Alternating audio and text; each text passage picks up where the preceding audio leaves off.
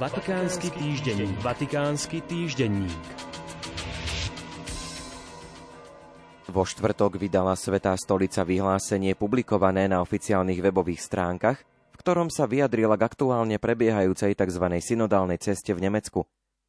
V záujme ochrany slobody Božieho ľudu a výkonu biskupskej služby sa javí ako potrebné objasniť, že synodálna cesta v Nemecku nemá moc prinútiť biskupov a veriacich, aby prijali nové spôsoby riadenia a nové prístupy k doktríne a morálke. Uvádza sa vo vyhlásení, ktoré pokračuje slovami: pred dohodnutým porozumením na úrovni univerzálnej cirkvi by nebolo prípustné iniciovať nové oficiálne štruktúry alebo doktríny v diecézach, ktoré by predstavovali ranu pre cirkevné spoločenstvo a ohrozenie jednoty cirkvi. Preto je nádej, že návrhy cesty partikulárnych cirkví v Nemecku sa budú zbližovať so synodálnou cestou, ktorou sa uberá všeobecná cirkev pre vzájomné obohatenie a svedectvo tej jednoty, s ktorou telo cirkvi prejavuje svoju vernosť Kristovi. Ide o zásadné vyhlásenie, ktoré varuje pred niektorými nebezpečnými tendenciami, ktoré sa z doktrinálneho i pastoračného hľadiska odohrávajú počas nemeckej synodálnej cesty. Pripomeňme, že už v júni 2019 venoval pápež František svoj osobný list adresovaný nemeckým veriacim.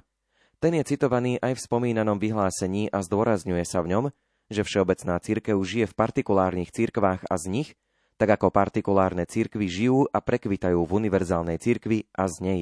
Ak sa ocitnú oddelené od celého cirkevného tela, oslabujú, hnijú a umierajú.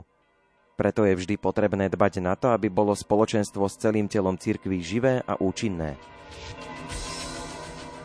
V ten istý deň bolo publikované aj komuniké týkajúce sa pracovného stretnutia Rady pre ekonomiku.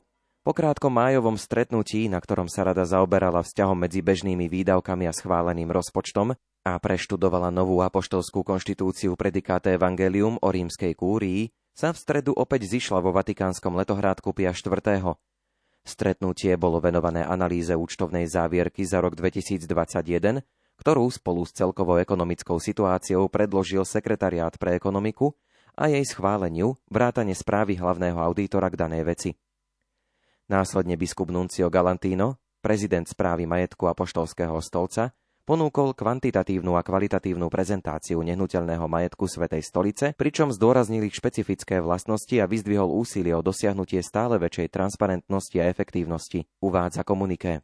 Nakoniec sa rada zamerala na správu doktora Jean-Baptista de France, prezidenta Inštitútu pre náboženské diela, venovanú výročnej správe inštitútu, ktorý je známy aj ako Vatikánska banka. Stretnutie sa konalo v hybridnom režime. Niektorí účastníci sa zúčastnili osobne a iní online. Ďalšie pracovné stretnutie Rady pre ekonomiku je naplánované na október 2022. Od 1. septembra bude aktivovaná nová jednotná politika pre finančné investície Svätej stolice a Vatikánskeho mestského štátu. Investičná politika má za cieľ vytvoriť dostatočnú návratnosť na podporu financovania aktivít Svätej stolice prostredníctvom investícií v súlade s učením cirkvi. Informoval o tom Sekretariát pre hospodárstvo v tlačovej správe, ktorú v utorok zverejnila tlačová kancelária Svätej stolice. Dokument prefekta sekretariátu otca Juana Antonia Guerrera Alvesa bol prerokovaný v Rade pre ekonomiku a so špecialistami v tomto sektore. Text bol adresovaný vedúcim dikastérií v rímskej kúrii a vedúcim inštitúcií a subjektov napojených na Svätú stolicu. Nová investičná politika, uvádza sa vo vyhlásení, má za cieľ jednak zabezpečiť, aby investície smerovali k spravodlivejšiemu a udržateľnejšiemu svetu, ako aj zachovať skutočnú hodnotu čistého bohatstva Svätej stolice a vytvoriť dostatočnú návratnosť tak, aby udržateľným spôsobom prispela k financovaniu jej činností. Má byť v súlade s učením katolíckej cirkvi so špecifickými vylúčeniami finančných investícií, ktoré sú v rozpore s jej základnými princípmi, akými sú posvätnosť života, dôstojnosť ľudskej bytosti, alebo spoločné dobro. Vatikánsky týždenník. Vatikánsky týždenník.